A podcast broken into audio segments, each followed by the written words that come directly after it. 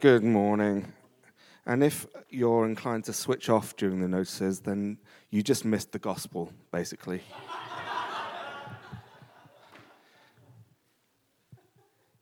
I was hungry and you gave me food. I was in prison and you visited me. Let's take some notice, guys.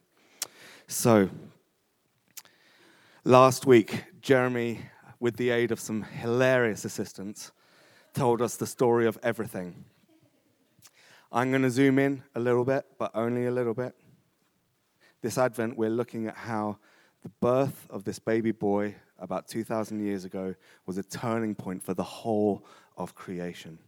And before I start, I just want to quote my sources. I've read this amazing book, um, The Holy Bible. I, re- I recommend it.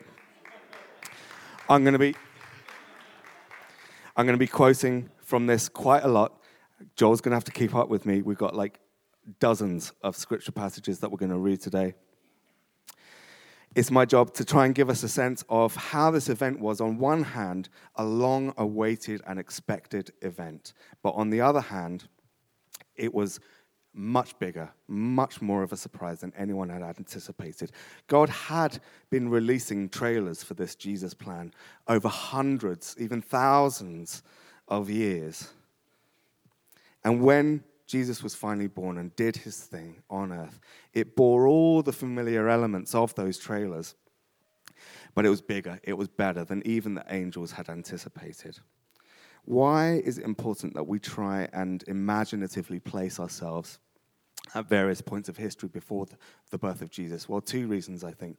One is because I think the writers of the New Testament say that we should, and they spend a lot of time and energy trying to uh, imaginatively place ourselves within the, the, the grand narrative of God's story that He's unfolding.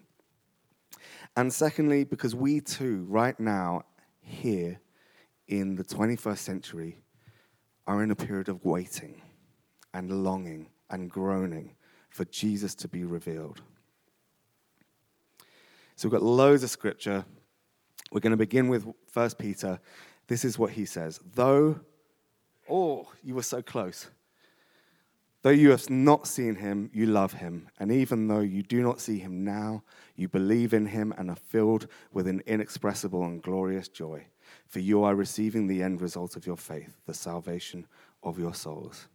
And concerning this salvation, the prophets who spoke of the grace that was to come to you searched intently and with the greatest care, trying to find out the time and circumstances to which the Spirit of Christ in them was pointing when he predicted the sufferings of the Messiah and the glories that would follow. It was revealed to them that they were not serving themselves, but you when they spoke of the things that have now been told you by those who have preached the gospel to you by the Holy Spirit sent from heaven. And even angels long to look into these things. Therefore, with minds that are alert and fully sober, set your hope on the grace to be brought to you when Jesus Christ is revealed at his coming. As obedient children, do not conform to the evil desires you had when you lived in ignorance. But just as he who called you is holy, so be holy in all you do. For it is written, Be holy, because I am holy.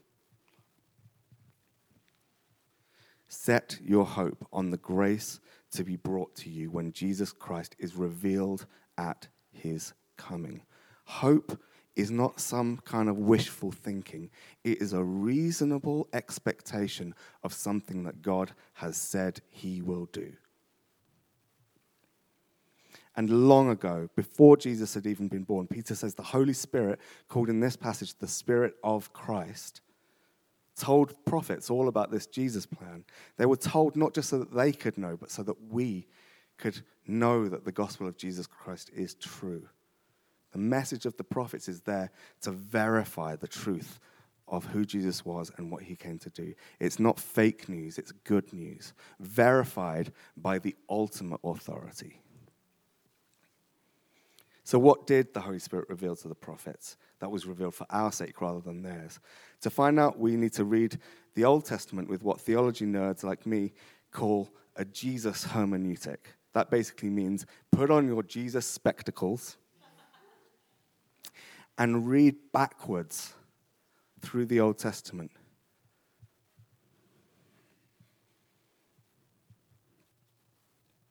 there's so much of Jesus in it.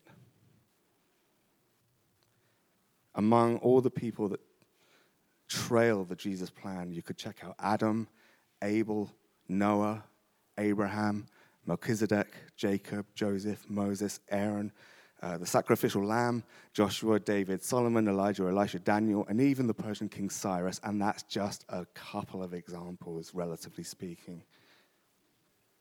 They all pre echo something of the Jesus plan. This morning, I'm going to do an in depth study of all 17 of those examples that I just gave you. Now, I'm just going to look at a couple David, Moses, and also somebody I didn't mess, mention that's this mysterious Son of Man. We're going to jump all around the Bible, think about how we can answer three questions Who was expected? Who came? And who are we expecting? So let's start with David. Because when you read the Old Testament, the most dominant idea of who we were anticipating is connected with the King David. David represents a kind of golden age for the nation of Israel. He was the king who ruled over a united nation, and he was a man after God's own heart.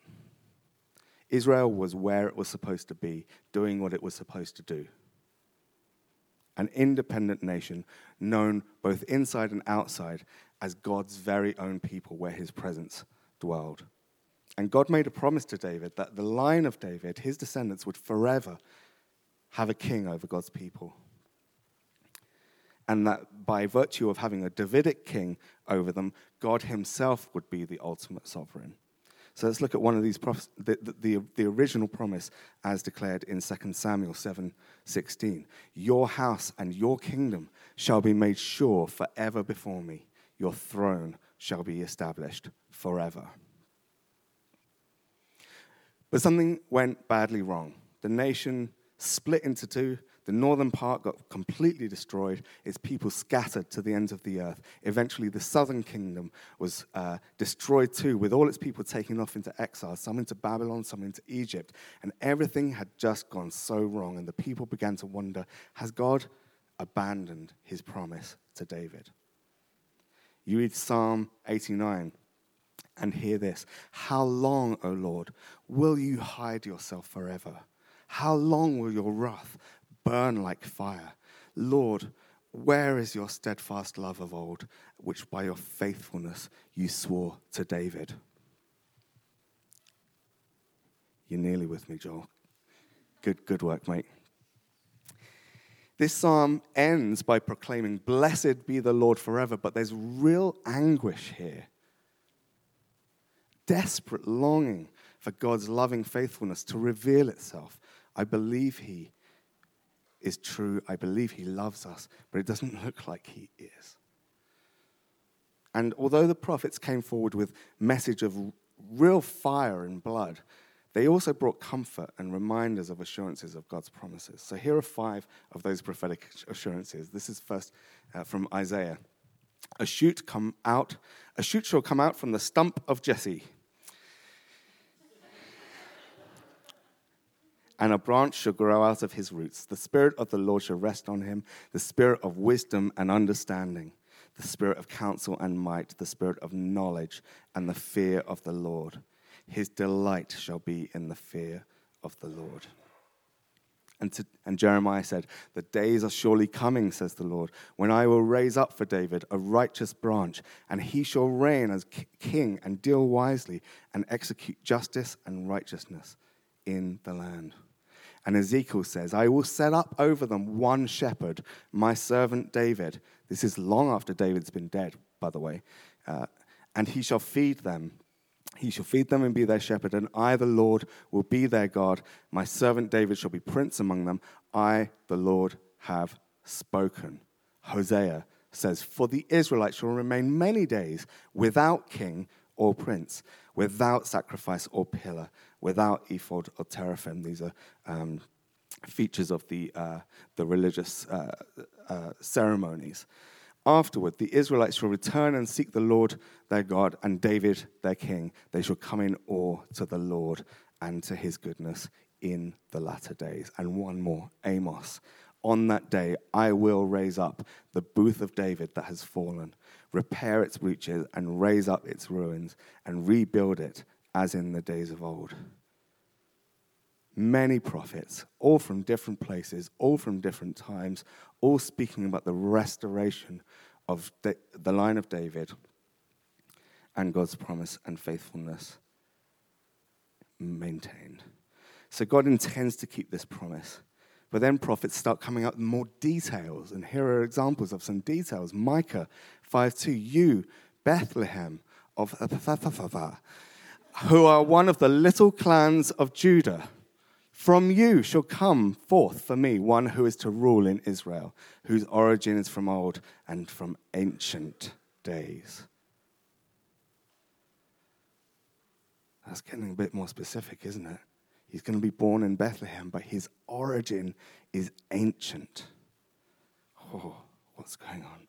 Isaiah 7:14 says, "The Lord will give you a sign. Look, the young woman or the virgin is with child and shall bear a son and shall name him Emmanuel."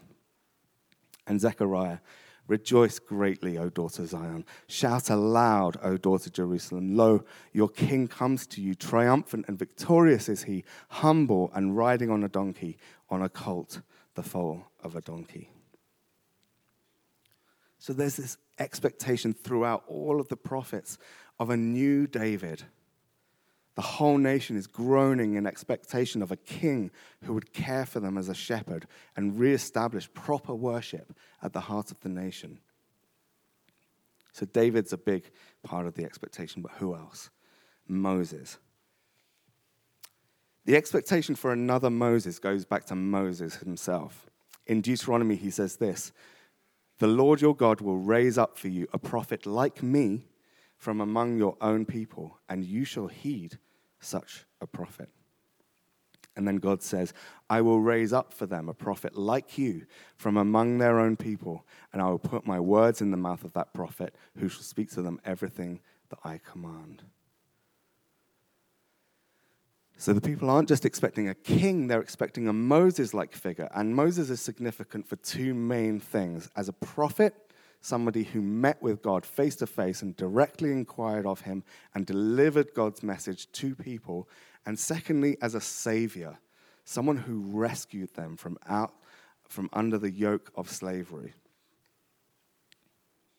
And as Israel is in exile, which is when many of these prophets are speaking, that I, that I quoted earlier, there's a real anticipation that God will lead them in a second exodus from out of Babylon. Some of them are still in Egypt as well, so they've got to come out from the same place as the first Exodus.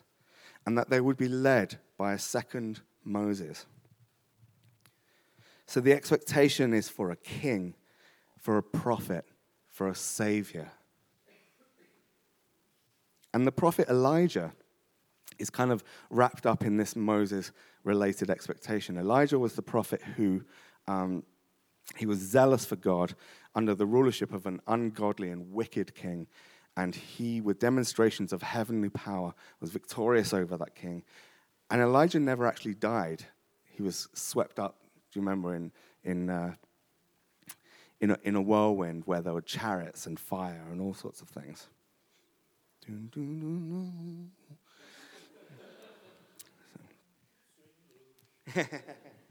exactly. So he never actually died. So could the coming prophet like Moses be Elijah? The prophet Malachi thought so. In Malachi 4, he says, Remember the teaching of my servant Moses, the statutes and ordinances that I commanded him at Horeb for all Israel. And lo, I will send you the prophet Elijah before the great and terrible day of the Lord comes. He will turn the hearts of parents to their children and the hearts of children to their parents, so that I will not come and strike the land with a curse. So, hundreds of years after Malachi's prophecy, people are still obviously expecting the return of Elijah. We read in the Gospels, this is about 400 years later, Matthew 16, when Jesus came into the district of Caesarea Philippi, he asked his disciples, Who do the people say that the Son of Man is?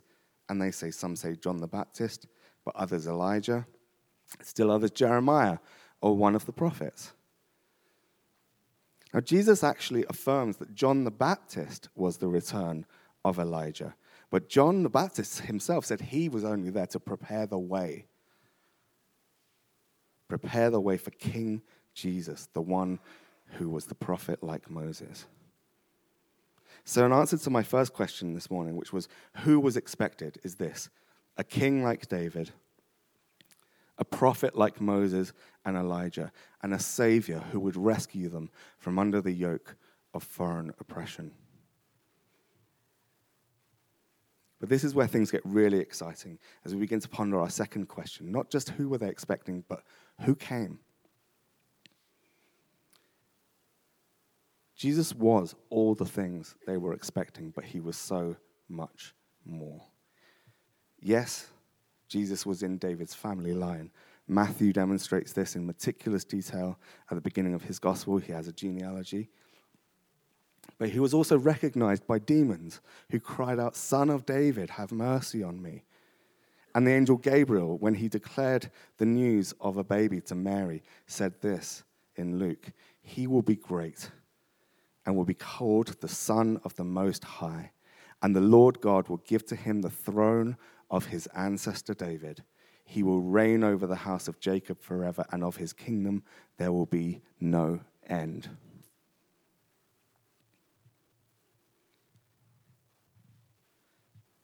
By the standards of both the physical and the spiritual world, he was a legitimate heir of David. And he was indeed a prophet like Moses. John's gospel tells us that Jesus tells the Pharisees, If you believed Moses, you would believe me because he wrote about me. So he was David, he was Moses, but he was so much more. He was so much better. In Matthew, Jesus asks the Pharisees a question What do you think of the Messiah? Whose son is he? They said to him, The son of David. And he said to them, How is it then that David, by the Spirit, calls him Lord? Saying, The Lord said to my Lord, Sit at my right hand until I put your enemies under your feet. So if David thus calls him Lord, how can he be his son?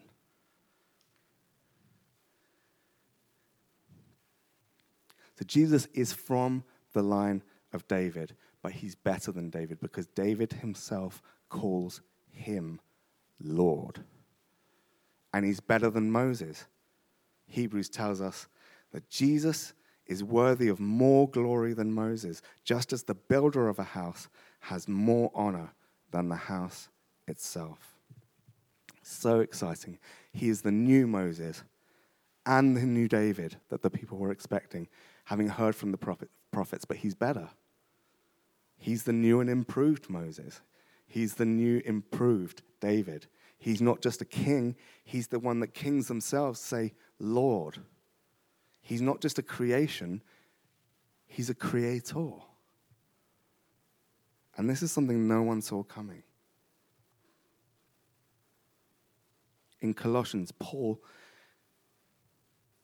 writes this beautiful poem says he is the image of the invisible God the firstborn of all creation.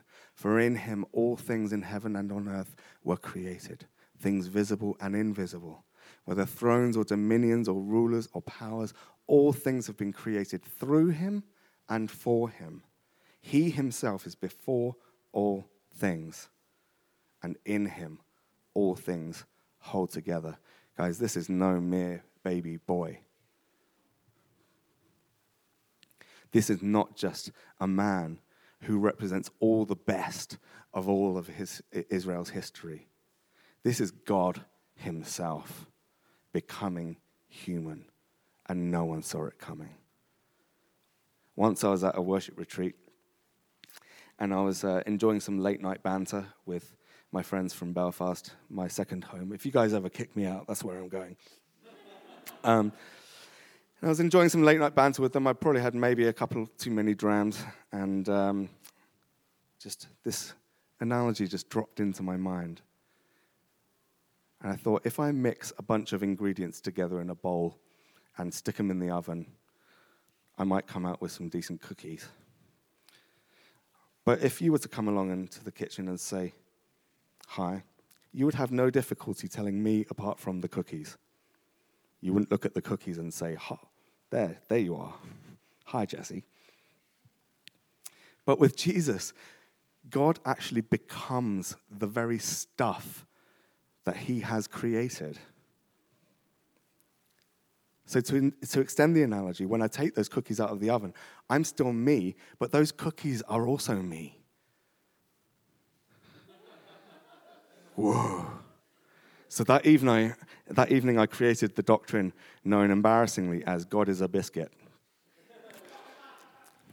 but when you really think about this, it really is mind boggling because it is beyond the realm of what is possible. We don't become the stuff that we've created, but with God, all things are possible. And that's what He did that Christmas day. Like I said, there's a massive list of people that I could go through in the Bible that really tell something of the Jesus plan. I wanted to talk about how Adam is uh, the prototype of Jesus, and Jesus is the new Adam. Jeremy said a little something about that last week. Definitely worth catching the podcast, if only, if only to hear the hilarity of all the kids' involvement. But here I want to talk about this feature of Jewish prophetic imagination that was um, about this mysterious figure known as the Son of Man. And here things get really trippy and we're venturing into my favorite area of biblical literature known as the apocalyptic. Yep. I seem to have been able to preach several Christmases, and I always get into the apocalypse because Christmas is the most apocalyptic season of the year.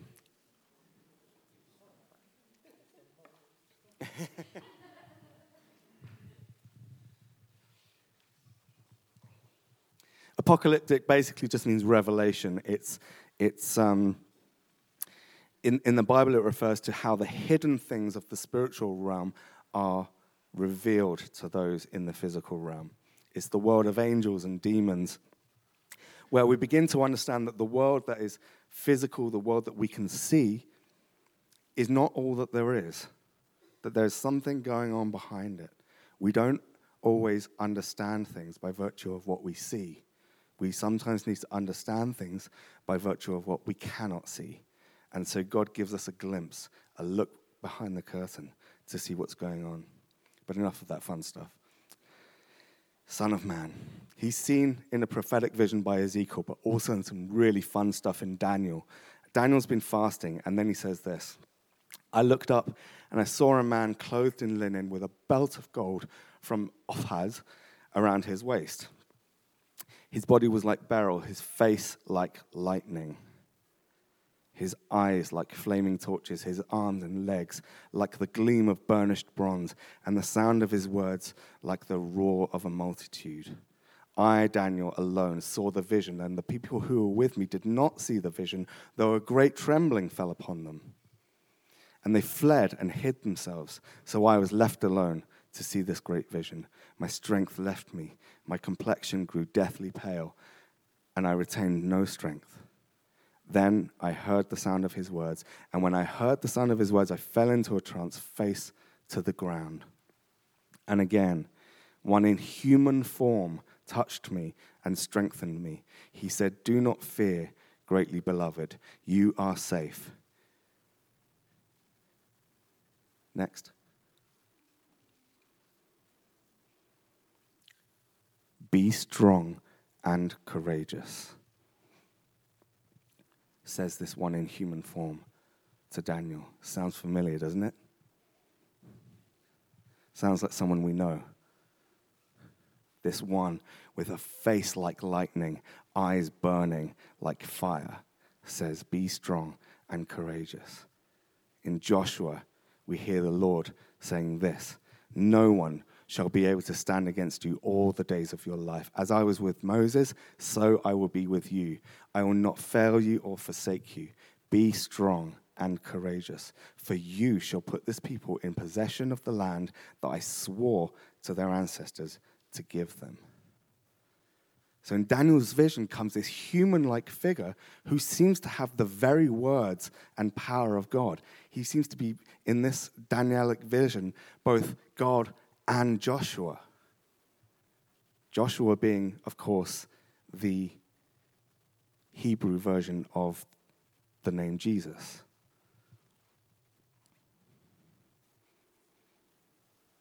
Who is it? Who is this man gleaming? Could it be an angel? Well, possibly. There's angels. There's even named angels in the vision of Daniel. And it's not the first time in the Old Testament that a, a, figure appears to be both angel and the Lord. We've done this uh, in home group recently where we explored uh, angelic appearances, and sometimes it's confusing. This is the angel of the Lord, but people say, I have seen the Lord. Moses, when he sees the burning bush, sees the angel of the Lord, but he actually is in the presence of God himself. It happens to Abraham, Jacob, Moses, to Ezekiel, to another guy and his wife who we barely know in Judges.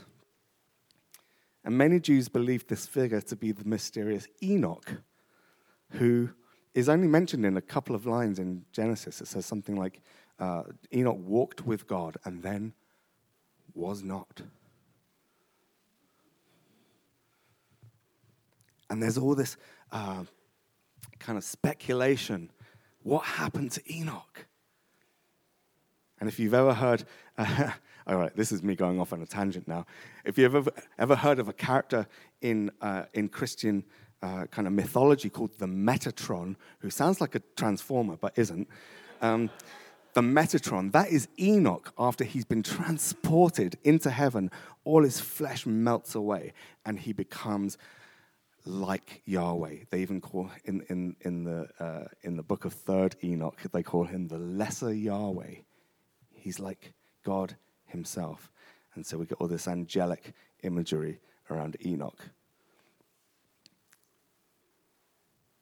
it's not Enoch. It's Jesus. How do I know it's Jesus? Because in Revelation, John sees the same thing.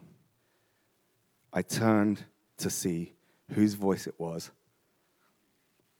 that spoke to me. On turning, I saw seven gold lampstands, and in the midst of lampstands, I saw one like the Son of Man, clothed with a long robe, with a golden sash across his chest. His head and hair were white as wool white as snow. His eyes were like a flame of fire, his feet like burnished bronze, refined as in a furnace, and his voice was like the sound of many waters. And in his right hand he held seven stars. From his mouth came a sharp two edged sword, and his face was like the sun shining with full force. When I saw him, just like Daniel, I fell at his feet as though dead. But he placed his right hand on me, just like Daniel, and said, do not be afraid. Be strong and courageous. I am the first and the last. I am the living one. I was dead, and see, I am alive forever and ever, and I have the keys of death and of Hades. This is very similar, is it not, to Daniel's vision?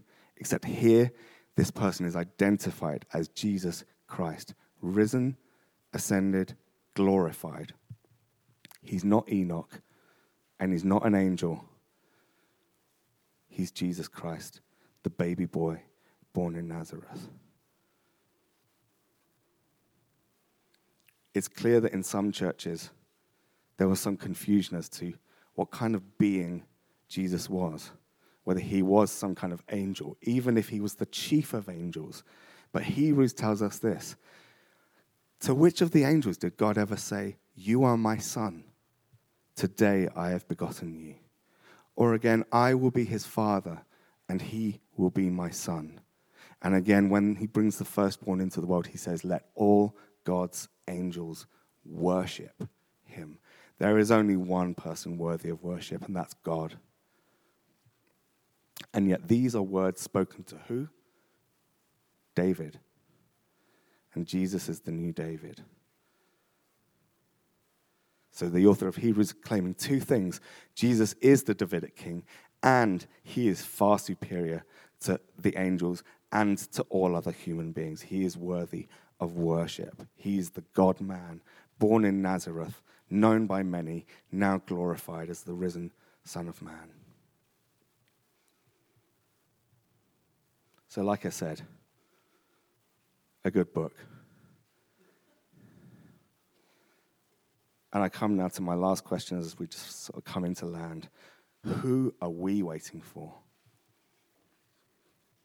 We're waiting for this same Jesus, born in Nazareth, now glorified as the risen Son of Man, our high priest, our king, the voice to the prophets, the chief prophet, our redeemer, our savior, the new Adam, the better Abel, the word himself who spoke creation into being and still holds it all together in himself and is still at that same time part of his very creation itself.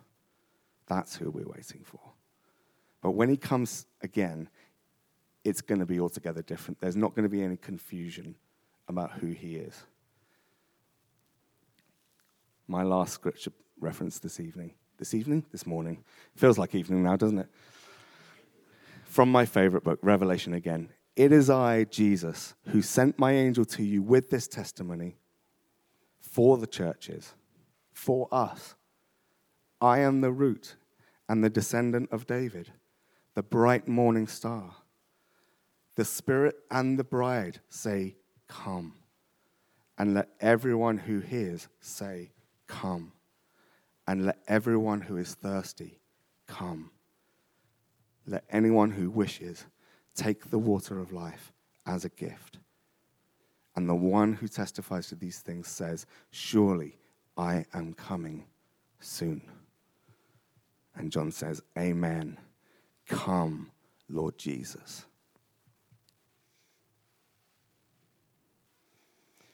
So Peter told us that the prophets heard the voice of the Holy Spirit, the Spirit of Jesus, when they spoke about Jesus. It wasn't for their sake, it was for our sake. We who now preach the good news of Jesus, we therefore stand as successors to the prophets. They foretold the good news, and so do we. Jesus is coming again. We proclaim the good news of what Jesus has done, but also the good news that is assured to us, but not yet fully here. How long, O Lord?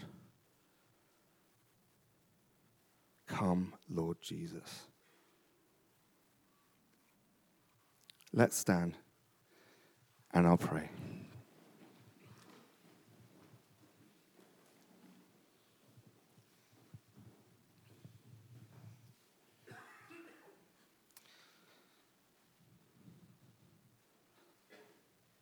Lord, where can we go?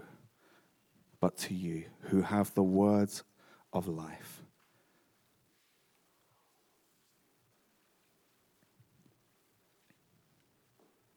Would you, who spoke all things into being, now speak into us and birth in us a hope, not of wishful thinking, but of the assurance that you are a good and faithful God and that you will finish what you have started.